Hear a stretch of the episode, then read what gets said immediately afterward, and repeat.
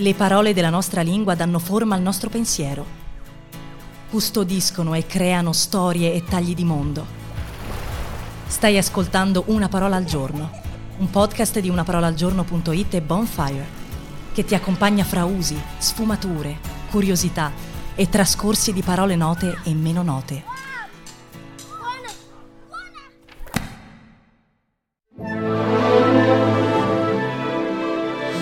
Questa settimana raccontiamo etimologie sorprendenti. Oggi, desiderio.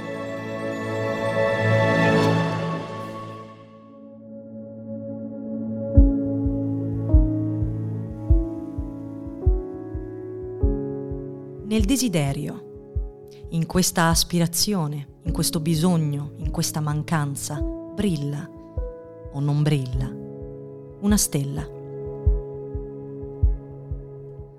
È un punto famoso della sua etimologia, ma va capito meglio qual è il significato che il desiderio, o meglio, il desiderium latino, ha articolato intorno a sidus, che vuole proprio dire stella, che ci dà anche derivati come siderale.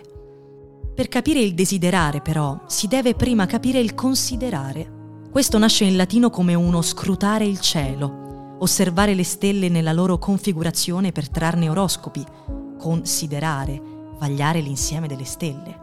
Il desiderare invece, modellato sul considerare, si configura con tutta probabilità come la sua negazione. Il prefisso de comunica un'idea di allontanamento, privazione. Desiderare avrebbe quindi maturato il primo significato di non vedere più il cielo, cessare di leggere il cielo. Desiderare è soffrire la mancanza delle stelle.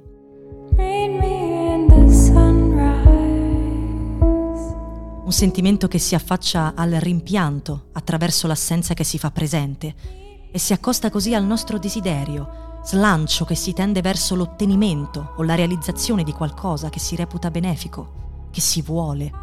Il desiderio, da sentimento dei sacerdoti latini, che nelle notti nuvolose vedevano obnubilata la possibilità di leggere i corpi celesti, nell'anelito di uno squarcio di sereno diventa il sentimento comune che guida la nostra vita.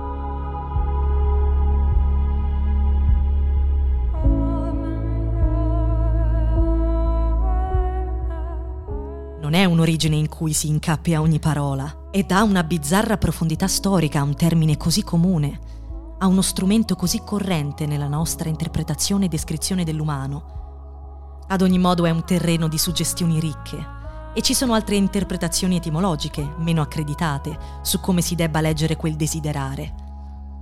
Alcuni dicono che il desiderare fosse propriamente il cessare di osservare le stelle, una volta tratto l'auspicio e che quindi fosse la brama di vedere avverato ciò che si era indovinato, anche se Cesare nel De Bello Gallico parla dei desiderantes come dei soldati che di notte, svegli sotto le stelle, attendevano il ritorno dei commilitoni che avevano combattuto di giorno sul campo di battaglia.